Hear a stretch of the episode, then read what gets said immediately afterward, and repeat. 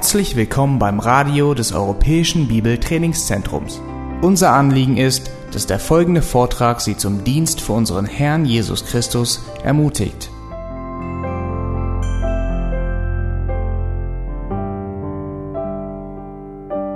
Als Menschen streben wir konstant, Tag für Tag, Woche für Woche, Jahr für Jahr nach Wohlergehen. Wir streben nach Verbesserung dass es uns besser geht. Und ich möchte es bewusst nicht Wohlstand nennen, denn Wohlstand ist nur ein kleiner Bereich des ganzen Gebietes von Wohlergehen, nach dem wir streben, nach dem wir uns sehnen, wo wir zueilen. Manchmal formulieren wir es auch als der Segen Gottes. Und wir wünschen dem anderen den Segen Gottes. Manchmal schreiben wir es auf seine Geburtstagskarte, ja, wann, wann auch immer du die letzte geschrieben hast, lieber, wie auch immer, ich wünsche dir Gottes Segen zum Geburtstag. Und wir wünschen es uns häufig selbst für unser Leben, das Wohlergehen oder den Segen Gottes. Nun, Wohlergehen ist ein Zustand, in dem es uns gut geht in den unterschiedlichsten Hinsichten unseres Lebens. Und dies betrifft die unterschiedlichsten Bereiche. Es betrifft vielleicht die Wohnung. Die Familie, die wird größer und du strebst danach, eine größere Wohnung zu erwerben oder zu wohnen. Ja, manchmal trachten ähm, die Frauen danach, die Wohnung hübscher zu machen. Was gut ist. Man, man strebt nach Wohlergehen, sich wohnlicher und häuslicher zu fühlen, neue Möbel einzurichten. Und manchmal kann es sein, dass es unser Auto betrifft.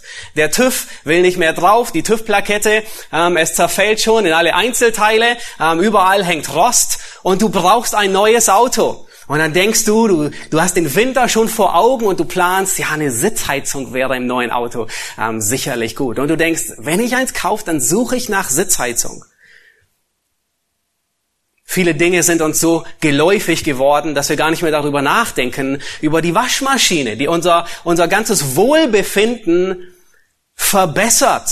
Sie wurde vor über 50 Jahren eingeführt und heute so normal, dass man sich das Leben ohne gar nicht mehr vorstellen kann. Für viele ist das Smartphone schon so selbstverständlich geworden, aber es gab sogar ein Leben davor als man noch nicht alle Kalender sofort im Portemonnaie in der Hosentasche bei sich hatte, als man nicht die letzte Predigt schon downgeloadet hatte, um sie auf dem Weg nach Hause zu hören. Und es bringt viele Neuerungen und viel Errungenschaft mit sich. Es betrifft die Kaffeemaschine, die kaputt gegangen ist und du suchst im Internet äh, bei Amazon, siehst du dir die Rezensionen an, welche ist gut, welche besonderen Leistungen hat es und du suchst die eine aus, die dir entspricht, die dir gefällt und vielleicht neue, ein bisschen neue Schnickschnack hat. Es betrifft unsere Gesundheit. Wir streben konstant nach Wohlergehen und nach Verbesserung. Es betrifft die Ausbildung. Du hast gerade vielleicht einen Bachelor gemacht aber die Aussichten auf eine gute Arbeitsstelle und ein bisschen mehr Gehalt ist mit einem Master doch besser. Und du strebst danach, dich zu verbessern, um das Wohlergehen zu sichern. Heute in unseren Tagen sprechen alle von Urlaub, andere grüßen aus dem Urlaub und wir freuen uns alle auf einige Tage Sommerpause und viele streben danach. Es betrifft die Familie. Vielleicht bist du jung verliebt, ganz frisch verliebt und du willst gerne deine familiäre Situation verbessern und wünschst dir ein Wohlergehen und wünschst dir, dass du mit dem jungen Mädchen oder der jungen Frau, die du vor Augen hast, den Rest deines Lebens verbringst. Es betrifft unsere Gemeinde. Wir streben nach Wohlergehen, wir streben nach Verbesserung. Dinge, die vielleicht nicht ganz so rund laufen und wir trachten danach, sie zu verbessern. Oder das Grundstück in Wolin, wir trachten danach, es wirklich gut zu machen für das Teen Camp, das bald vor, ähm, vor uns liegt. Und das ist Teil, dass wir im Ebenbild Gottes geschaffen sind. Das ist nicht verkehrt. Es ist nicht verkehrt, nach Wohlergehen zu trachten. Es ist nicht verkehrt, nach Verbesserung zu trachten. Das ist Teil dessen, dass wir im Ebenbild Gottes gemacht worden sind. Das ist Teil dessen, dass wir wirken und uns die Erde nutzbar machen. Sonst hätten wir immer noch keine Victorinox Messer in der Küche, sondern wahrscheinlich ein, ein, irgendwie ein scharf geschnitztes Steinmesser, mit dem wir versuchen zu schneiden. Und so viele Dinge, die heute für uns Alltagsroutine sind, sind Teil dessen, dass wir als Menschen konstant nach Wohlergehen, nach Verbesserung, nach, nach Aufschritt streben. Und es ist an und für sich nicht verkehrt. Aber gekoppelt mit der Sündhaftigkeit kann es sehr verkehrt sein. Wir trachten nach Verbesserung und nach Erfüllung und nach Freude. Und es ist Teil dessen, es, ist, es gehört zum Alltagsleben dazu. Manche dieser Dinge, sie machen das Leben erträglicher, wie eine Aspirin, wenn du Kopfschmerztabletten hast. Manche machen das Leben einfacher, wie eine Waschmaschine. Manche machen das Leben sicherer, wie dass du einen PIN hast, wenn du mit der Karte bezahlst. Manche machen das Leben schneller, wie ein Auto, dass du schneller von A nach B kommst. Und trotzdem stehen wir stets in der Gefahr, dass all dies zu Habsucht in unserem Leben führen kann. Auf der einen Seite ist das Streben nach Wohlergehen nicht verkehrt, auf der anderen Seite stehen wir immer auf der Gefahr, die Ausfahrt der Habsucht baldmöglichst zu nehmen. Oder Streben nach Wohlergehen kann zwei Auswirkungen haben, die wir uns heute ansehen wollen bei zwei Menschen. Die einen vertrauen in ihrem Tun auf den Herrn die anderen, sie vertrauen auf ihre Fähigkeiten. Die einen, sie streben mit jeder Zelle ihres Körpers nach Wohlergehen so sehr, dass sie es schon zu ihrem Gott machen. Die anderen sind dankbar und gelassen in jeder Hinsicht.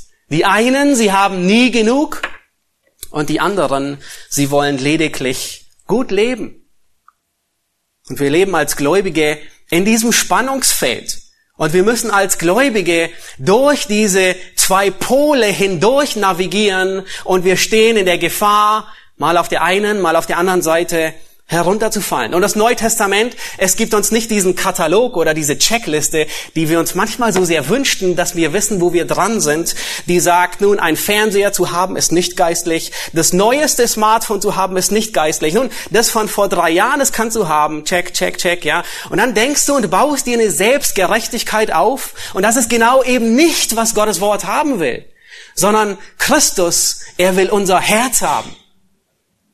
Und wir werden heute sehen bei zwei Männern, die beide nach Wohlergehen trachten, wie unterschiedlich es sein kann. Wir werden uns Laban und Jakob ansehen. Und der Titel der Predigt, ich habe ihn genannt, Vertraue auf den Herrn in deinem Wohlergehen. Nun, vielleicht denkst du, das ist etwas, was für mich nicht relevant ist, aber ich hoffe, du hast gesehen, dass du jeden Tag nach Wohlergehen trachtest. Auch wenn du nur das nächste Mal danach trachtest, den besseren Käse zu kaufen, weil er besser schmeckt, oder den besseren Kugelschreiber zu kaufen. Wir alle trachten danach. Aber wo ist unser Herz in dieser ganzen Situation? Und was wir uns heute ansehen werden, ist, werden sehen, dass Laban und Jakob zwei Männer sind, die nach Wohlergehen streben. Das Kapitel, das wir uns anschauen, ist 1. Mose Kapitel 30 ab Vers 25 bis Vers, ähm, bis zu Ende des Kapitels bis Vers 43 musste leider einiges kürzen und einiges ändern. Ja, wir sind immer noch in, beim Durchgehen von ersten Mose und äh, befinden uns in diesem Abschnitt und ähm, beim Vorbereiten ähm, gestern Abend irgendwann um 10 Uhr landete ich bei sehr umfangreichem Material. Ich hatte ursprünglich gedacht, bis Kapitel 32, Vers 3 durchzugehen. Und dann war so viel da und ich dachte, das, das werden wir heute nie schaffen. Wir werden sonst anderthalb Stunden hier sitzen, bei der Hitze, ohne Ventilator, die meisten von euch. Und äh, dann habe ich doch entschlossen, den Abschnitt Abschnitt zu kürzen. Und was wir uns heute ansehen werden, ist nur das, der zweite Teil von dem 30. Kapitel. Ähm, wir werden uns ansehen, ähm, dass wir auf Gott vertrauen müssen, jeden Tag, in jeder Hinsicht, in unterschiedlichen Situationen. Heute, wenn es um unser Wohlergehen geht. Und das nächste Mal, in einigen Wochen, werden wir uns ansehen, ähm, wie wir auf Gott vertrauen, wenn es um unsere Sicherheit geht wenn es um Probleme und Schwierigkeiten in unserem Leben geht. Und das ist das nächste Kapitel, was folgt. Ähm, Kapitel 31, als Jakob dann endlich von Laban wegzieht und er im Gehorsam ist, aber trotzdem sich große Schwierigkeiten anbahnen. Wir werden uns heute nur Kapitel 30, den letzten Teil ansehen. Wir werden im ersten Abschnitt in drei Abschnitten durchgehen. Im ersten Abschnitt sehen wir uns Laban und Jakob an, zwei Männer, die beide nach Wohlergehen streben, in den Versen 25 bis 36. Und dort vereinbaren sie ein Abkommen. Dann werden wir uns ansehen, dass Jakob sein Vertrauen tatsächlich auf Gott setzt. Das sind die letzten Verse des Kapitels ab Vers 37. bis Vers 43. Und im Schluss, im dritten Teil, werden wir uns einige praktische Dinge ansehen und sehen, wie sieht Gottvertrauen in diesen Dingen praktisch aus? Für uns, für neutestamentlich Gläubige, die im, im Zeitalter von Smartphones leben, die 2000 Jahre nach Christus leben. Wie sieht es aus für uns, nach Wohlergehen zu trachten in all dem? Nun, was wir bisher gesehen haben, wir sind in 1. Mose ähm, immer noch stecken geblieben, mittendrin. Und äh, wir haben gesehen, dass Jakob, dieser Zwilling, der als letzter geboren worden ist, wenige Minuten nach Esau, und trotzdem war er der Zweitgeborene, er will den Segen, den Erstgeburtssegen, um jeden Preis erhalten. Und um den zu erhalten, heute würde man sagen, geht er über Leichen. Alles ist ihm egal, aber er will den Erstgeburtssegen. Und in dieser Hinsicht ist er seinem Onkel Laban sehr gleich. In dieser Hinsicht sieht man tatsächlich die Verwandtschaftsverhältnisse aus einem Holz, die beiden. Weit vom Stamm. Aber Gott arbeitet an Jakob 20 Jahre lang. Und in diesem Kapitel lernt Jakob die Wahrheit, dass er den Segen, auf den er so scharf ist, den Segen, den er so sehr haben will, sich weder erlisten kann, ihn nicht ergaunern kann, ihn nicht erbeuten kann, ihn auch nicht stehlen kann, sondern abhängig ist von Gott, dass er diesen Segen gibt. Nun, er hat bis jetzt Esau mit dem Linsengericht betrogen. Er hat bis jetzt Esau um den Erstgeburtssegen gebracht durch unlautere Mittel und wir erinnern uns, wie er als erwachsener Mann Verkleidungsfest gespielt hat, ähm, die Kleider seines Bruders angezogen hat, die Felle der Schafe sich übergezogen hat, um seinen Vater zu betrügen. Esau war so zornig, dass er plante, Jakob umzubringen. Nun, Isaac, sein Vater, er hadert nicht mit dem Schicksal, obwohl er weiß, dass er den Falschen gesegnet hat. Ähm, er wusste, Gott hat es letzten Endes so geführt und er hadert auch nicht mit Gott sondern am nächsten Morgen segnet er Jakob noch einmal. Er ist sich bewusst, all das ist von Gott geführt worden. Und er schickt Jakob nach Haran, um sich dort eine Frau zu holen, bei Laban, seinem Onkel. Nun, auf dem Weg nach Haran, es ist noch im Land Kanaan, bei Bethel, offensichtlich hat Jakob dort übernachtet, begegnet Gott Jakob wahrscheinlich das erste Mal.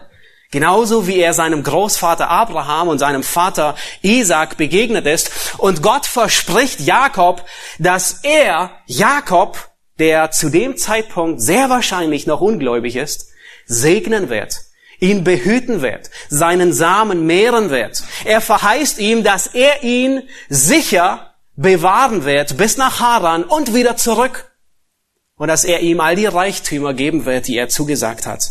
Abraham und Isaac. Nun, Jakob, er kommt nach einigen Tagen in Haran an, an dem, vielleicht an dem Brunnen, wo Eliezer damals Rahel, ähm, äh, Rebekka getroffen hatte. Und, und diesmal sieht Jakob Rahel, die gerade mit den Schafen daherkommt. Es ist Liebe auf den ersten Blick. Ähm, an Ort und Stelle küsst er sie, als Verwandte natürlich. Und er fällt ihn um den, ihr um den Hals und weint und er ist bereit, Laban, seinem Onkel, sieben Jahre zu dienen, sich zu verpflichten. Vielleicht müsste man fast sagen, sich zu verkaufen für sieben Jahre an seinen Onkel Laban. Nun, die Schafszucht ist das, was er zu Hause gelernt hat. Und Jakob, es ist das, was er gut kann und es ist das, was er den Rest seines Lebens tun wird. Bis er viele Jahre später in Ägypten ankommt und vor dem Pharao steht und ihm sagt, nun, wir waren Schafhirten und Züchter unser ganzes Leben lang. Das ist, was wir können. Nun, Jakob, es ist das, was Jakob kann, was er gerne tut und worin er gut ist. Und so beginnt er, die Herden seines Onkels Laban zu weiden und sie vermehren sich prächtig. Nun Laban, er bekommt größere Herden, viel Nachwuchs und durch den, den Gewinn an Milch und an Wolle und an Fleisch wird Laban immer reicher. Nun, die sieben Jahre seiner, seines Brautpreises, die gehen zu Ende und Jakob sagt, nun, ich habe dir gedient um Rahel sieben Jahre, gib mir meine Frau, dass ich zu ihr eingehe. In anderen Worten, ich möchte gerne heiraten. Nun, Laban, er geht auf ihn ein und er arrangiert ein tolles Fest, sehr viel Wein, aber Laban hat einen bösen Plan. Am Abend, vor der Hochzeitsnacht, tauscht Laban Rahel, die wahrscheinlich den ganzen Tag im Brautkleid da war, gegen seine ältere Tochter Lea aus und hintergeht Jakob, wie es schlimmer nicht sein könnte. Jakob, er bemerkt den Betrug erst am nächsten Morgen und all seine Träume platzten wie Seifenblasen. Nun, Laban, er hat einen Vorwand und sagt, bei uns ist es nicht Sitte, die Ältere vor der Jüngeren zu, äh, äh, die Jüngere vor der Älteren wegzugeben. Aber das war nur eine billige Ausrede. Er hätte ihn vor der Hochzeit schon darauf aufmerksam machen können. Aber Laban, er denkt schon weiter und das war sein Plan. Er sagt, Jakob, es ist gar kein Problem. Ich gebe dir auch Rahel. Das Kleingedruckte war für sieben weitere Jahre, die du mir dienst. Das hat er von Anfang an geplant. Er wusste, wie gut Jakob in seinem Metier ist. Er wusste, es gibt keinen besseren Schafzüchter weit und breit. Nun hat Jakob 14 Jahre gedient, eigentlich nur um die Frau zu bekommen, die er liebte, um Rahel. Der Betrüger wird betrogen, Gott arbeitet an ihm. Die Jahre zwischendurch sahen nicht rosig aus, die letzten sieben Jahre. Es waren zwei Frauen, Rahel und Lea, zwei Mägde, Bilha und Silpa und ein Mann, und es lief nicht gut. Es hätte auch nicht gut laufen können. Gott hat von Anbeginn ein Mann, eine Frau ein ganzes Leben lang vorgesehen. Und die beiden Frauen, sie führen keine Hahnenkämpfe, aber sie führen Kinderkämpfe. Sie kämpfen regelrecht um die Anerkennung durch ihre Kinder. Es war nicht toll, die letzten sieben Jahre. Und nun ist Jakob am Ende von 14 Jahren. Die Beziehung von Jakob zu seinem Onkel Laban war nicht wirklich wie ein Verhältnis zwischen einem Neffen zu einem Onkel, sondern mehr wie ein von einem Sklaven zu seinem Herrn. 14 Jahre sind abgearbeitet. Rahel hat endlich ihren erstgeborenen Sohn Josef bekommen. Und jetzt will Jakob zurück in sein Land. Er will endlich frei sein von Laban. Es wird Zeit für ein neues Kapitel in seinem Leben. Er will nicht mehr unter der Fuchtel Labans sein, der ihn mit Zuckerbrot zu sich gebunden hat und ihn mit der Peitsche geknechtet hat. Und jetzt startet Jakob den ersten Versuch, von seinem Onkel Laban freizukommen und ihn zu verlassen. Lass uns beginnen und die Verse 25 lesen bis Vers 30. 1. Mose Kapitel 30 ab Vers 25 bis 30. Und es geschah, als Rahel den Josef geboren hatte, da sprach Jakob zu Laban, entlasse mich und in mein Land ziehe. Gib mir meine Frauen und Kinder, um die ich dir gedient habe, dass ich gehen kann, denn du weißt, welche Dienste ich dir geleistet habe. Laban antwortete, Ach, dass ich doch in deinen Augen Gnade fände. Ich habe es geahnt. Und doch hat mich der Herr um deinetwillen gesegnet. Und er sprach, bestimme mir deinen Lohn, so will ich dir geben. Jakob sprach, du weißt, wie ich dir gedient habe und was aus deinem Vieh unter meiner Pflege geworden ist. Wenn es wenig war, was du vor meiner Ankunft hattest, nun aber hat es sich gewaltig vermehrt und der Herr hat dich gesegnet, seit ich hergekommen bin. Und nun, wann soll ich für mein Haus sorgen?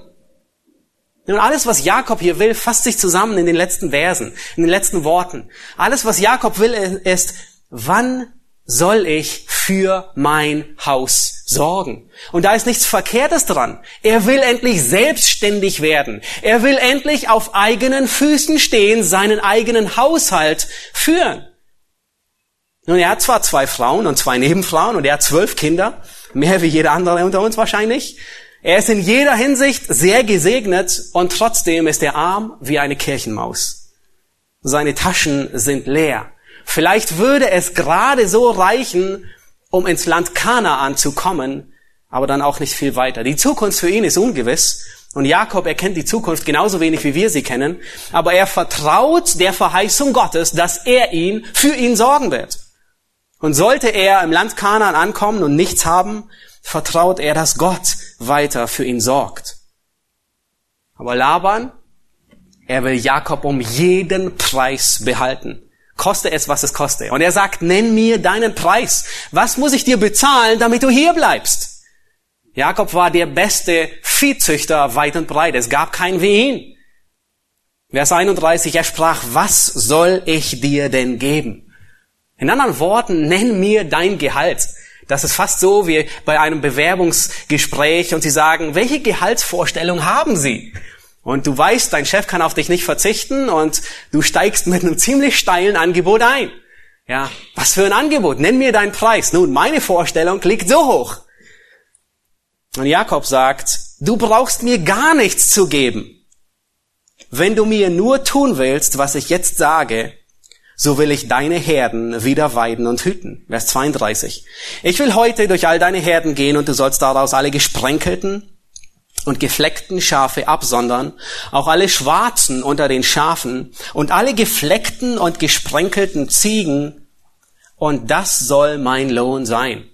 So wird dann meine Gerechtigkeit für mich sprechen am künftigen Tag vor deinen Augen, wenn du wegen meines Lohnes kommst. Alles, was bei mir weder gesprenkelt noch gefleckt ist unter den Ziegen und was nicht schwarz ist unter den Schafen, das soll als gestohlen gelten. Da sprach Laban, gut, es ist so, wie du gesagt hast. Nun, ja, Jakob, er kennt seinen Onkel Laban mittlerweile schon 14 Jahre. Und wir sehen hier, er trifft ganz klare Absprachen, was sein Lohn sein wird. Im nächsten Kapitel, wir werden heute nicht mehr dahin kommen, aber im nächsten Kapitel stellen wir tatsächlich fest, dass es notwendig war. Laban kommt zu Jakob und er durchsucht jeden Winkel all seiner Zelte und betastet sie sogar noch. Und Jakob wusste es. Er kannte Laban. Er wusste, er traut ihm nicht über den Weg. Laban ist so selbstsüchtig, er hätte Jakob sechs Jahre dienen lassen und ihn ziehen lassen, ohne zu bezahlen. Und Jakob, er könnte sich tatsächlich vorstellen, unter gewissen Umständen noch weiter bei Laban zu bleiben. Nun, und es sind nicht die 20 Prozent Mitbeteiligung am Zuwachs einer Herde, die in der Regel damals einem Schafhirten üblicherweise weitergegeben wurden und ausbezahlt wurden. Das heißt, wenn, wenn, wenn die Herde viele Schafe bekommen hat, hat er 20 Prozent einen guten Anteil ähm, davon getragen. Nein, sondern er hat ein anderes System. Er sagt, Laban, ich will alle weißen Schafe und alle weißen Widder und Böcke sind dein. Gib du mir nur die schwarzen und die gesprenkelten und die gefleckten. Nun offensichtlich hatte Laban schwarze Schafe. Also er war kein schwarzes Schaf, sondern er hatte welche. Eine interessante Redewendung, nicht wahr? Und diese Redewendung, das schwarze Schaf, kommt tatsächlich aus der Schäferei. Nämlich, wenn in einer, in einer Herde, in einer Herde sind üblicherweise weiße Schafe. Und schwarze Schafe waren sehr selten, sind sehr selten vorgekommen und sie waren bei den Schäfern auch nicht wirklich beliebt. Eher unbeliebt. Warum? Weil die weiße Wolle, die konnte man gut einfärben. Und weiße Wolle hat ein gutes Geschäft gemacht. Schwarze Wolle, wenn schwarze Wolle irgendwie sich mit eingeschlichen ähm, hat, hat es den ganzen Preis der ganzen Herde gedrückt. Und deswegen wurden schwarze Schafe in der Regel sehr schnell aussortiert, das heißt verzehrt. Schwarze Schafe waren wirklich selten. Ich habe beim, beim Vorbereiten bin ich über eine Zahl gestolpert und einer der ähm, Beobachter, der sich damit ein bisschen auskannte, sagt, in der Regel war es so üblich, dass jedes dreihundertste Schaf schwarz war. Also ein verschwindend geringer Bruchteil. Nur wenige. Und nun sagt Jakob zu Laban, nun alle Weißen gehören dir, und alle Schwarzen und Gefleckten, vielleicht jedes Dreihundertste oder vielleicht auch zwei oder Hundertste, aber trotzdem ein kleiner Teil. Nur die Gefleckten, die sollen mir gehören. Das ist der Deal, Laban. Und Jakob sagt, ich weiß, wir hatten unsere Differenzen, aber du brauchst mir nichts weitergeben, ich diene dir weiter. Und Laban sagt, gebongt, schlag ein, wir machen den Deal an Ort und Stelle. Und das hört sich für Laban großartig an. Es hört sich für Laban an nach dem, nach dem größten Deal seines ganzen Lebens. Noch besser, wie seine Tochter zu ähm, vertauschen. Er hatte wahrscheinlich nicht viele gefleckten und gesprenkelten und schwarzen Schafe. Außerdem waren sie nicht beliebt, bei ihm nicht und bei seinen Hirten nicht. Jakob war der tüchtigste Schafzüchter weit und breit.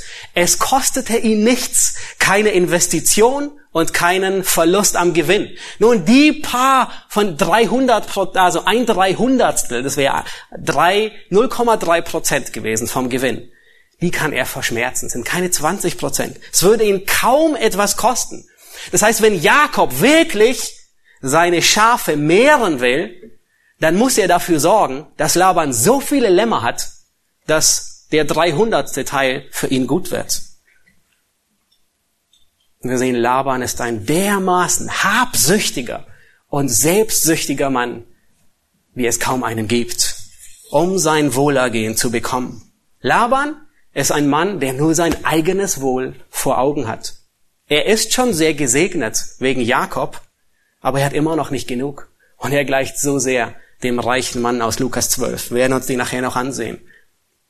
Die Art und Weise, wie er mit Jakob umgeht, ist nicht rechtens. Er sieht, er gesteht zwar ein und sagt, Yahweh hat mich um deinetwillen gesegnet, aber das tut er nur, damit er Jakob weitere sechs Jahre ausbeuten kann, nach Strich und Faden über den Tisch ziehen kann. Und auf ihn trifft zu, was Gott in Jakobus 5, Vers 4 sagt, wo er über die Reichen spricht und sagt, siehe, der Lohn der Arbeiter, die euch die Felder abgemäht haben, der aber von euch zurückbehalten worden ist, er schreit und das Rufen der Schnitter ist dem Herrn der Herrscharen zu Ohren gekommen. In anderen Worten, Gott hat auch einen Mindestlohn, aber er hat einen. Du kannst tatsächlich jemand anderen bezahlen und ihn trotzdem über den Tisch ziehen. Und das tut Laban hier. Da ist jemand begabt und gesegnet. Und Laban, er gebraucht ihn oder missbraucht ihn für seine Zwecke und beutet ihn aus. Laban ist eigentlich nur Nutznießer von dem Segen jemand anderes. Er ist nicht von Gott gesegnet. Und seine unglaubliche Habsucht von Laban, die sehen wir in den nächsten Versen. In Vers 35 und 36, da sehen wir sein, seine Habsucht, seine Selbstsucht, sein Misstrauen, seine Missgunst wie sonst nirgendwo. Lass uns die Verse 35 bis 36 lesen. Und er sagt, Laban und er, das heißt Laban, er sonderte noch am gleichen Tag die gestreiften und gefleckten Böcke aus alle gesprenkelten und gefleckten Ziegen, alles, woran etwas Weißes war und alles, was schwarz war, unter den Schafen, und er gab sie unter die Hand seiner Söhne. Und er machte einen Abstand von drei Tagesreisen zwischen sich und Jakob. Jakob aber weidete die übrige Herde Labans. Nun Laban, er misstraut Jakob vollkommen. Er lässt nicht mal Jakob durch die Herden gehen und die Schwarzen und Gefleckten einsammeln, sondern er macht es selbst. Er traut Jakob nicht über den Weg. Und dann, ich hoffe, ihr habt es gesehen in diesen Versen, es ist schwierig zu erkennen, wenn man den Text das erste Mal liest, aber was Laban tut ist, er nimmt die Schwarzen und Gefleckten auf die Seite und er lässt seine Söhne, die Söhne Labans, diese Herden weiden. Das heißt, die Herde, die Jakob gehört, lässt er von seinen Söhnen weiden. Warum das? Weil sie nicht gut darin waren. Weil Jakob viel besser war. Und dann nimmt er Jakob und lässt Jakob seine eigenen Herden weiden. Nun, und durch dieses Zwischenspiel ist Jakobs Aufmerksamkeit gespalten. Nun, auf der einen Seite will er sich weiter gut um die Herden Labans kümmern, aber auf der anderen Seite hat er auch noch eigene Herden. Nun, was tut Laban, damit Jakob tatsächlich sich auf die Herde. Er nimmt seine Herde und pflanzt die drei Tagesreisen weit weg. Nun, was bedeutet das? Das ist ein Abstand von drei Tagen. Jakob, er würde drei Tage brauchen, bis er zu Hause ist. Das ist schlimmer wie Montage, die meisten von uns. Ja, Sonntagabend hinfahren und Freitagabend zurückkommen. Was für ein liebevoller Schwieger, Schwiegervater. Laban geht es überhaupt nicht um seine Töchter. Ich weiß nicht, wie häufig Rahel und Lea ihren Mann in diesen sechs Jahren gesehen haben. Und es scheint, dass sie in dieser Zeit auch nicht viele Kinder gekriegt haben. Der Text sagt von gar keinem Kind, das geboren wurde. Laban geht es überhaupt nicht um Jakob, dass er endlich selbstständig wird, dass Jakob sich eine eigene Existenz aufbaut. Nein, nein, nein. Er will nur, dass seine Herden sich vermehren und Jakob und seine Töchter sind ihm vollkommen gleichgültig. Lass uns sehen, wie es weitergeht. Und wir sehen Jakobs Vertrauen in diesem Dilemma. Er ist weit weg von seinen Herden, um die er sich gerne kümmern würde. Weit weg wahrscheinlich von seinen Frauen. Drei Tagesreisen. Aber er vertraut auf Gott. Wir lesen in Vers 37. Da nahm Jakob frische Ruten von Pappeln Mandel- und Platanenbäumen und schälte weiße Streifen daran, indem er das Weiße an den Ruten bloßlegte. Und er legte diese abgeschält hatte in die Tränkrinnen in der Wassertränke, wohin die Herde zum Trinken kam, gerade vor die Tiere hin. Sie waren aber brünstig, als sie zur Tränke kamen. So empfingen sie angesichts dieser Ruten und sie warfen gestreifte und gesprenkelte und gefleckte. Die Lämmer aber sonderte Jakob ab und richtete die Tiere gegen die Gefleckten und Schwarzen in der Herde Labans aus. Und er machte sich besondere Herden und tat sie nicht zu den, zu Labans Tieren. Vers 41. Und es geschah jedes Mal, wenn die Zeit kam, wo die kräftigen Tiere brünstig wurden, legte Jakob die Ruten in die Tränkrinnen vor die Augen der Tiere, damit sie über den Ruten empfingen. Wenn aber die Schwachen brünstig wurden, legte er sie nicht hinein. So erhielt Laban die Schwachen Jakob die Starken. Und der Mann wurde außerordentlich reich und bekam viele Herden, Mägde, Knechte, Kamele und Esel. Nun, was für ein Abschnitt. Und man denkt hier, was geht hier vor? Was packt Jakob aus seiner Trickkiste hier hervor? Aber am Ende sehen wir, Vers 43 endet damit, der Mann war außerordentlich reich. Nun, wie reich Jakob wirklich wurde, wird uns nicht gesagt, aber wir bekommen einen Eindruck, wie reich er wirklich ist, wenn wir nach vorne blättern in Kapitel 32, Vers 15. Hier ist Jakob mittlerweile auf dem Weg ins Land Kanaan und er hat Angst vor Esau seinem Bruder und er teilt sein Lager in zwei Teile. Und er plant seinem Bruder ein, wie soll man sagen, ein Friedensgeschenk anzubieten, damit er ablässt von seinem Zorn, um ihn nicht umzubringen. Und dieses Friedensgeschenk, ich weiß nicht, wie großzügig ihr in der Regel zu euren Geschwistern gegeben seid, ob ihr immer das größere Stück abgegeben habt oder wahrscheinlich doch eher das kleinere. Nun, wenn wir alle aus einem Fleisch geschnitzt sind, dann geben wir in der Regel alle das kleinere ab. Und ich denke, das tut Jakob auch. Und den kleinen Teil, den er seinem Bruder abgibt, das waren 200 Ziegen, 20 Böcke, 200 Mutterschafe, 20 Widder, 30 säugende Kamele mit ihrem Füllen, also 60 Kamele, 40 Kühe, 10 Stiere, 20 Eselinnen und 10 Eselshengste. Dazu jede Menge Knechte für jede Herde einzeln. Also wir können uns vorstellen, dass Jakob durch diesen Deal, durch das, was da geschehen ist, unglaublich, unglaublich reich wurde. Und zwar so reich, wir werden es das nächste Mal sehen, dass die Söhne Labans sagen, Jakob hat unserem Vater den ganzen Besitz weggenommen. Unseren Besitz hat er weggenommen. Er hat ihn nicht weggenommen, sondern er ist einfach weggegangen, von Gott weggegangen. Aber was tut hier Jakob mit diesen Ruten, die er abschält und in die Tränkrinne legt. Es war nicht irgendein Trick und es war auch nichts Besonderes. Aber er, er versuchte hier bei der Zucht der Schafe nachzuhelfen. Nun, australische Forscher, die sich in der Genetik der Schafe sehr auskennen, die haben studiert, dass diese Zar sind. Die weiße Farbe, weiß ist dominant und das Gen, das für die schwarze Farbe verantwortlich ist, ist, eher ein Defekt und das ist rezessiv. Das heißt, es wird nur weitergegeben, wenn zwei, die dasselbe Defekt haben, sich kreuzen und dann kann es sein, dass es das Lamm, das daraus kommt, schwarz ist. Das heißt, in der Regel, die meisten Lämmer sind alle weiß und deswegen sind auch so viele Schafe weiß. Aber es kann tatsächlich vorkommen, dass hin und wieder von diesen zwei weißen Lämmern, beide haben den Defekt, den Gendefekt, kommt tatsächlich ein gesprenkeltes oder ein schwarzes hervor. Und das ist Jakobs Marktlücke für ihn. Hier versucht er anzusetzen und hier versucht er zu manipulieren, dass mehr gesprenkelte und schwarze hervorkommen. Und vielleicht denkst du, das ist nicht irgendwie ein Vertrauen auf Gott, sondern irgendwie greift er hier in seine Trickkiste und versucht Laban auszutricksen.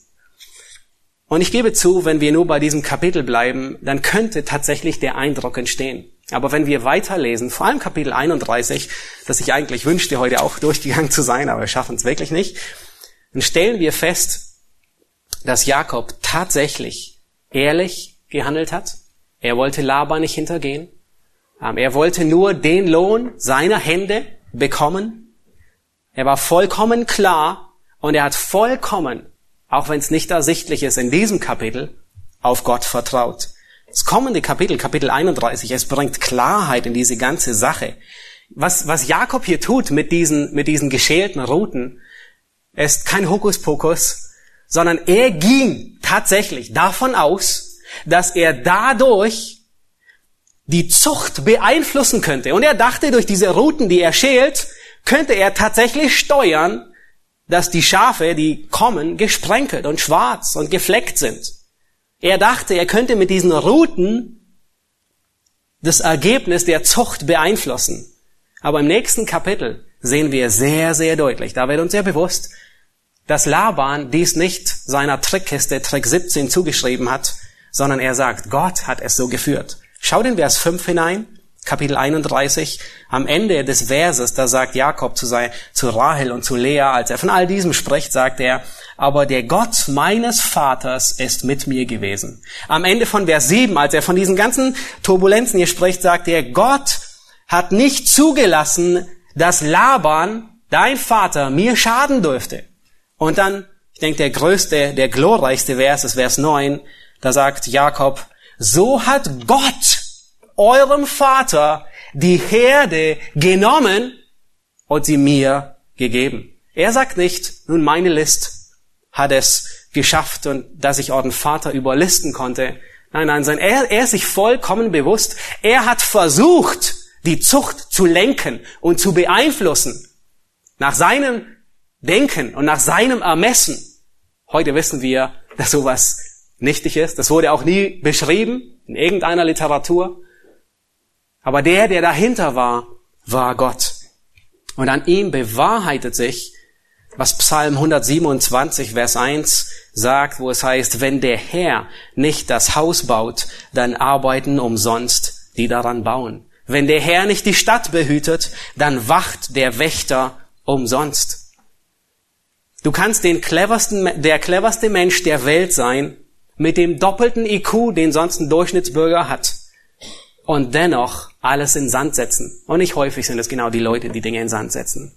Aber du kannst sehr einfältig sein. Gelingen schenkt, kann es niemand verhindern. Wenn der Herr nicht das Haus baut, dann arbeiten umsonst die daran bauen. Und das hat Jakob erkannt. Er hat erkannt, dass er, er versucht, was er tun kann, aber all das reicht nicht aus, sondern Gott muss seinen Segen schenken. Wir kommen zum dritten Teil in der Predigt und wir wollen uns ansehen, nun, wie um alles in der Welt leben wir, Gläubige des Neuen Testaments, 2000 Jahre nach Christus, Wahrheiten aus in dieser Hinsicht. Wie sieht Gottvertrauen in diesen Dingen praktisch aus für uns neutestamentlich Gläubige? Und ich möchte, dass wir einige Prinzipien durchgehen die uns Wegweisung geben.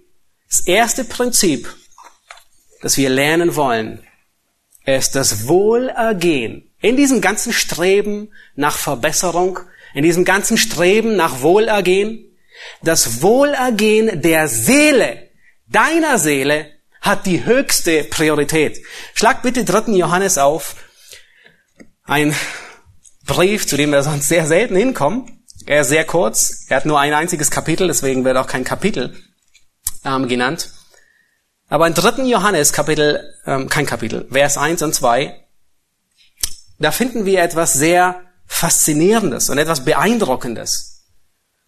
Hier schreibt Johannes, der Apostel, an einen Mann namens Gaius. Wir wissen nicht, woher er ihn kannte. Vielleicht war er ein Mitglied der Gemeinde in Ephesus oder aus einer anderen Gemeinde. Wir wissen es nicht. Und im dritten Johannesbrief, Vers 1 und 2 sagt er Folgendes. Der Älteste, also Johannes, der Apostel, an den geliebten Gaius, den ich in Wahrheit liebe. Vers 2. Mein Lieber, ich wünsche dir in allen Dingen Wohlergehen und Gesundheit, so wie es deiner Seele wohlergeht. Das ist ein Vers, über den lohnt es sich eigentlich eine eigene Predigt zu halten. Unglaublich, unglaublich beeindruckender Vers ein unglaublicher Vers, den wir für, für kaum für möglich halten. Hier wünscht Johannes, der Apostel, diesem Gaius Wohlergehen. Habt ihr es gesehen? Wohlergehen und Gesundheit. Also ist gar nicht so verkehrt, auf eine Geburtstagskarte auch alles Gute zur Gesund äh, äh, Gesundheit zu wünschen. Und Johannes, er wünscht ihm Wohlergehen und Gesundheit, das ist verwunderlich. Aber habt ihr gesehen, was am letzten Teil des Verses steht? Wie es deiner Seele wohlgeht. Das heißt, ich wünsche dir Wohlergehen in deinem Leben, wie es deiner Seele wohlgeht. Das heißt, die Priorität, die oberste Priorität hat die Seele. Die oberste Priorität in all dem Streben nach Verbesserung, in all dem Streben nach Wohlergehen und was auch immer, hat das Wohl der Seele. Das ist das Wichtigste. Die oberste Priorität hat unsere Seele. Und das finden wir durchweg, durch die ganze Schrift. Ein Beispiel finden wir bei dem Propheten Haggai. Wisst ihr, was Gott bei Haggai tadelt und anmahnt, gleich im ersten Kapitel, ich glaube es ist der zweite Vers. Gott rügt sein Volk, dass sie in getäfelten Häusern wohnen. Sie haben für ihr materielles Wohlergehen gesorgt, aber das Werk des Herrn liegt brach. Sie kümmern sich nicht um das Werk des Herrn. Hier wird sehr deutlich, das Werk des Herrn hat Priorität. Die Seele, die Priorität, die geistlichen Dinge haben Priorität vor den materiellen Dingen. Und manchmal kann es tatsächlich notwendig sein, auf materielles Wohlergehen zu verzichten, um das geistliche Wohlergehen zu haben. Und das finden wir bei Mose. Erinnert ihr euch, was der Hebräerbriefschreiber über Mose sagte? Mose, er wählte die Schmach Christi statt den Schätzen Ägyptens. Nicht in jedem Fall, aber es kann durchaus sein, dass Gott es erwartet. Genauso wie es im Straßenverkehr, wenn du einen Führerschein hast, dann weißt du, es gibt rechts vor links. Genauso wie es im Straßenverkehr Vorfahrt gibt, die klar geregelt ist. Rechts vor links oder die, die, die Vorfahrtstraße hat Vorfahrt. Genauso gibt es im Geistlichen Dinge, Regelungen. Das Wohl der geistlichen Seele hat Vorfahrt in jeder Hinsicht. Sie kommt immer von rechts und darf zuerst. Und es betrifft jeden Bereich unseres Lebens. Vielleicht denkst du nach über eine neue Arbeitsstelle. Nun, sie würde deine Situation verbessern. Sie würde das Wohlergehen deiner ganzen Familie verbessern. Großartig. Aber was tust du als erstes, bevor du zusagst? Du prüfst das Wohlergehen deiner Seelen. Deine eigenen und derer, die dir folgen. Und vielleicht ist dieses neue Angebot in irgendeinem Kuhkaff, wo keine Gemeinde ist. Weit weg, zwei Stunden von jeder Gemeinde. Und wenn du nun zuerst das Wohl der Seelen vor Augen hast, dann fällt die Entscheidung sehr einfach. Brauchst du gar nicht mehr darüber nachzudenken, das Angebot anzunehmen oder nicht. Auch nicht, ob du anfängst, Gemeindegründung zu machen dort. Nein, es hat sich erledigt. Wir lernen, das Wohlergehen hat die höchste Priorität. Und ich möchte euch bitten, Lukas Kapitel 12 aufzuschlagen. Und Jesus, er, er, er gibt hier sogar ein Beispiel, ein Gleichnis dafür. Hier ist ein Mann, der genau wie Laban reich gesegnet ist. Und er hat ein Problem des überfließenden Reichtums. Gott hat ihn zu sehr gesegnet. Das kann auch ein Problem sein.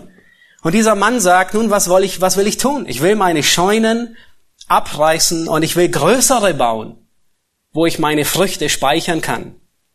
Vers 18. Und er sprach, das will ich tun. Ich will meine Scheunen abbrechen, größere bauen und will darin alles, was mir gewachsen ist und meine Güter aufspeichern und will zu meiner Seele sagen, Seele, du hast einen guten Vorrat auf viele Jahre, habe nun Ruhe, iss und trink und sei guten Mutes. Wisst ihr, was Gott zu ihm sagt? Und Gott sprach zu ihm, du Narr.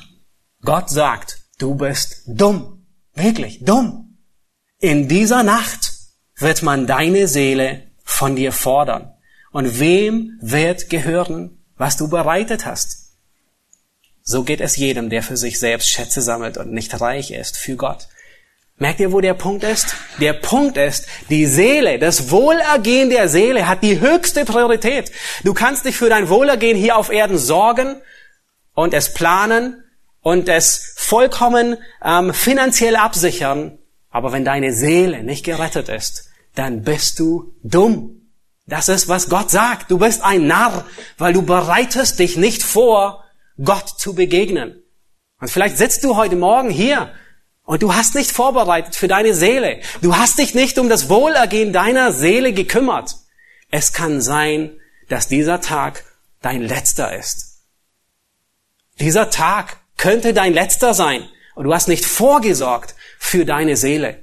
Du musst erkennen, dass du ein Sünder bist und Gott zustimmen und sagen, ich kann nicht raus. Ich genüge nicht der Gerechtigkeit. Du musst erkennen, dass du vor Gott, dem Richter, stehen wirst und er dich richten wird. Viel mehr als diesen Narren.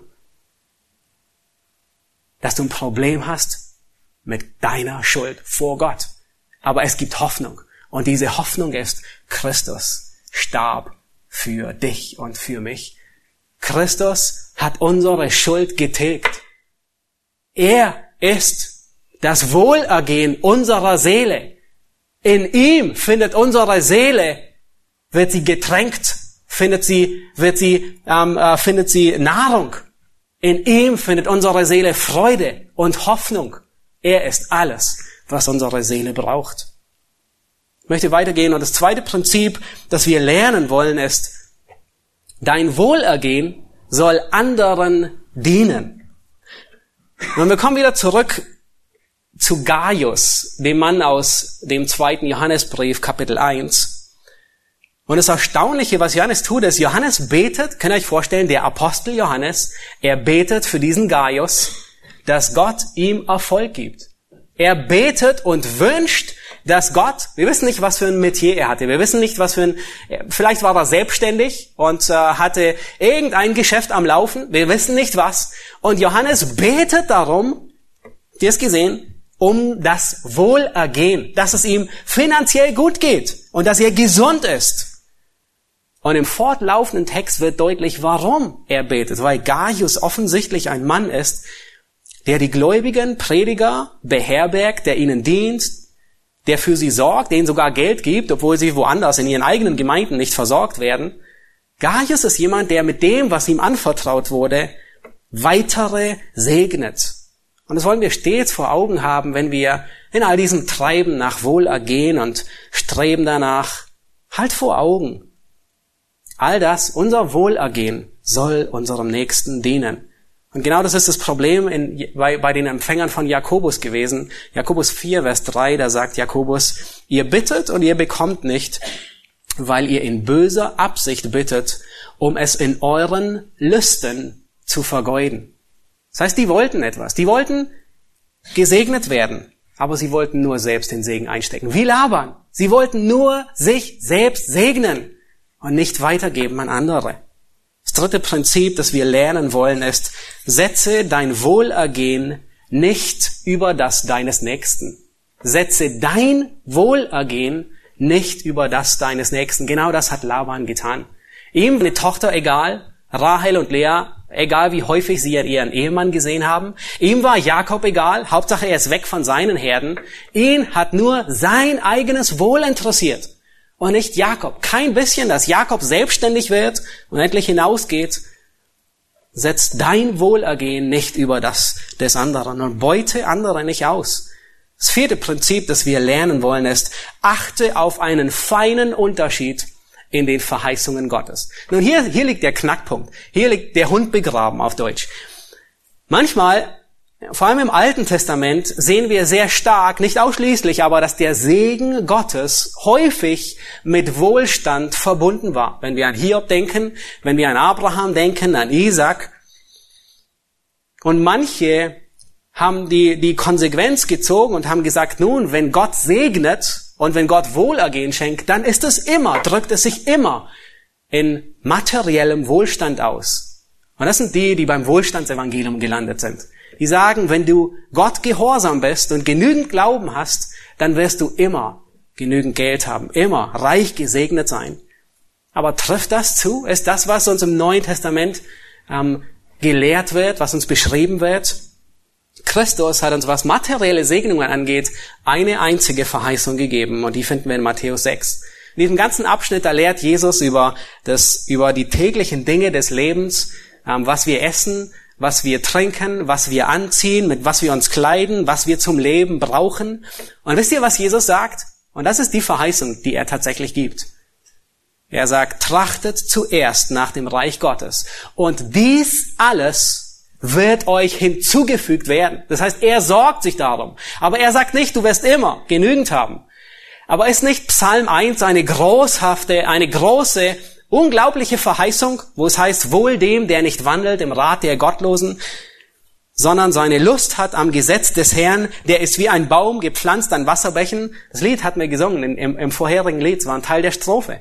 Der ist wie ein Baum gepflanzt an Wasserbächen, der seine Frucht bringt zu seiner Zeit und seine Blätter verwelken nicht und alles, was er tut, gerät wohl. Trifft das nicht zu? Doch, es trifft zu. Es traf auf Jakob zu und wir haben es gesehen, er war zu beneiden. Alles, was er angefasst hat, verwandelt sich in Gold. Er ist ein Segen für andere.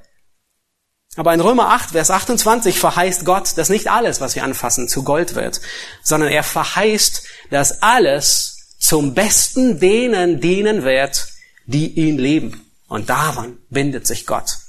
Und wir sehen das überall. Wir sehen es bei Jesus, wir sehen es bei Paulus, wir sehen es bei Petrus. Paulus war ein Mann, der gepflanzt war wie ein Baum an Wasserbächen. Und alles, was er getan hat, ist gelungen. Er war jemand wie Psalm 1. Alles diente zu seinem Besten, auch wenn er abends ausgepeitscht wurde in Philippi und in den Stock gesperrt wurde.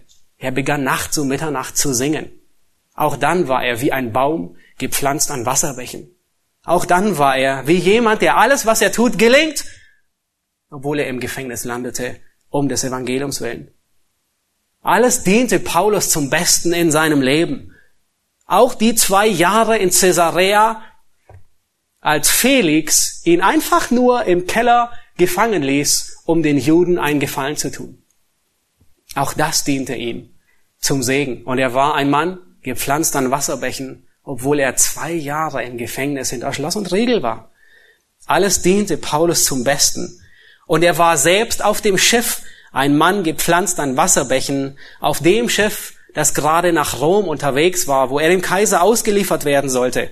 Auf dem Schiff, das mehrere Wochen umherirrte und keine Sonne und keinen Mond sah. Auf dem Schiff, wo sie nicht wussten, ob sie den nächsten Morgen überleben oder auf, auf das Riff auflaufen. Das Schiff, das auf Strand aufgelaufen ist und sie schiffbrüchig waren. Auch das diente zu seinem Besten. Und er war trotzdem ein Mann, gepflanzt an Wasserbächen, der seine Frucht bringt zu seiner Zeit. Achte auf den feinen Unterschied, welche Verheißungen Gott uns gegeben hat und welche nicht. Er hat uns nicht nur vollkommene Tage, Sonnenschein verheißen auf dieser Erde, aber alles wird zu unserem Besten dienen. Und trotzdem können wir ein Mann und eine Frau sein, die in diesen Situationen gepflanzt sind an Wasserbächen. Der fünfte Punkt, den wir lernen wollen, ist bete und bitte Gott. Erwarte Gottes Eingreifen. Schlag bitte Psalm 37, Vers 5 auf. Das ist ein so wohl bekannter Psalm, ähm, den wir meistens in der Kinderstunde schon auswendig gelernt haben. Psalm 37, Vers 5 aber ein so grundlegender Psalm und je mehr wir darüber nachdenken, erscheint es mir umso mehr notwendig, uns bewusst zu machen, was bedeutet es eigentlich wirklich, in den alltäglichen Dingen auf Gott zu vertrauen. Hier heißt es, befiehl dem Herrn deinen Weg und vertraue auf ihn, so wird er es vollbringen. Nur ich bin sicher, wenn du in der Kinderstunde warst, dann hast du sicherlich für diesen Vers schon einen Stempel oder einen Punkt oder irgendetwas bekommen. Du hast ihn auswendig gelernt. Aber was wir müssen ist, wir müssen ihn innerlich auch lernen. Der Psalmist sagt, befiehl dem Herrn deinen Weg. Das ist nichts anderes wie gib ihm ihn ab. Leg es im Gebet vor ihn hin und vertraue auf ihn, so wird er das vollbringen. Nun, wie sieht jemand aus, der Dinge im Gebet abgibt? Er ist jemand, der gelassen ist. Und selbst wenn es nicht so kommt, wie er es erwartet, und der Brief, den du gerade ans Amt weggeschickt hast, und du erhoffst, dass er zu deinem ähm, allgemeinen Wohlbefinden dient, die Antwort, aber du weißt es nicht. Und du hast ihn weggeschickt, aber du bist gelassen, weil du weißt, dass Gott die Dinge regelt. Du hast Freude in deinem Herzen. Du bist nicht zornig, weil du weißt, dass Gott über all diesen Dingen steht. Du bist nicht ärgerlich. Wie oft vertrauen wir auf das Werk unserer Hände? Und ich habe mich selbst dabei ertappt. So oft. Wie oft schreiben wir Briefe an irgendein Amt, irgendwohin, geben sie ab und beten gar nicht darüber. Wie oft gehen wir einkaufen und vertrauen es wirklich nicht wirklich Gott an? Selbst die Sachen, die wir bei Amazon schnell am Abend bestellen und die morgen früh da sind. Wie oft machen wir Pläne? Wie oft planen wir Fahrten? Wie oft planen wir Arbeiten? Das Werk unserer Hände. Aber wir vertrauen es nicht Gott an. Erst kürzlich durfte ich ausnahmsweise das tun, einen Brief wegschicken an die Krankenkasse und ich erwartete etwas, was sie schon lange Zeit abgelehnt hatten. Und ich habe genau das getan, was Gott hier, was Gott hier sagt. Und ich habe es wirklich im Gebet vor Gott getragen und ich war überrascht. Obwohl sie es vorher, ich glaube, zweimal abgelehnt hatten und ich hatte nichts anderes gemacht, wie nur nochmal hingeschrieben und einen anderen Wisch hingeschickt, gab Gott Gelingen. Und er tut's nicht immer. Aber hin und wieder denken wir daran. Und hin und wieder, und wir hoffen, dass wir tagtäglich mehr daran denken. Bete und erwarte dein Wohlergehen aus der Hand Gottes und nicht aus deinem Brief, aus deiner Unterschrift, aus all dem, was du tust. Und zum Schluss der sechste Aspekt, den wir lernen wollen, ist, erkenne Gottes Segen in deinem Leben, erkenne Gottes Wohlergehen und preise Gott für dein Wohlergehen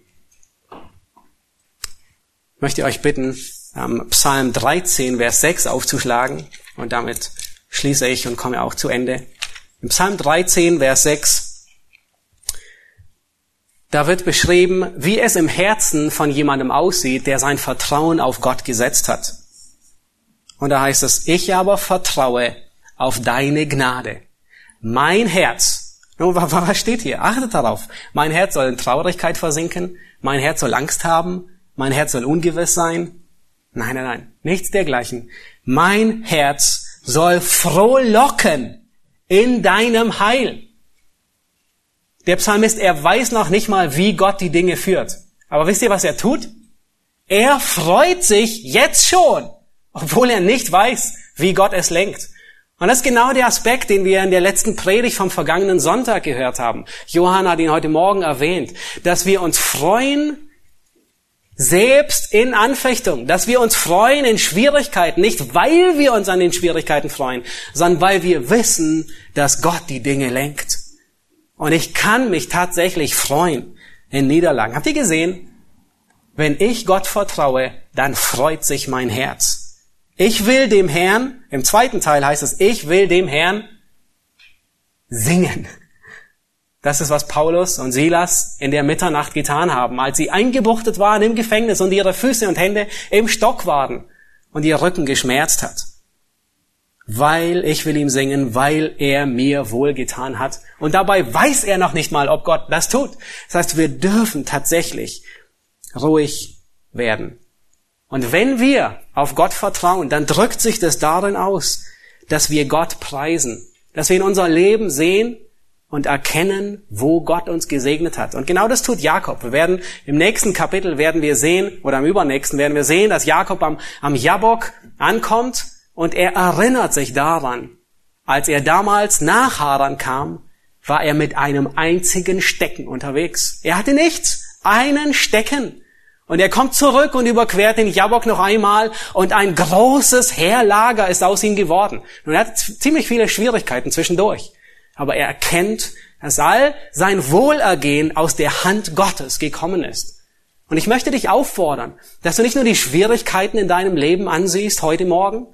Ja, wahrscheinlich sind viele da, aber dass du besonders die Segnungen Gottes ansiehst, sein Wohlergehen und dass wir Gott preisen und ihn ehren und ihm danken, dass wir ihn loben und ihn anbeten, so wie der Psalmist sagt, ich will frohlocken. Ich will singen über die Wohltat des Herrn. Psalm 125. Da heißt es, die auf den Herrn vertrauen, das wollen wir, sind wie der Berg Zion. Sie werden nicht wanken in Ewigkeit.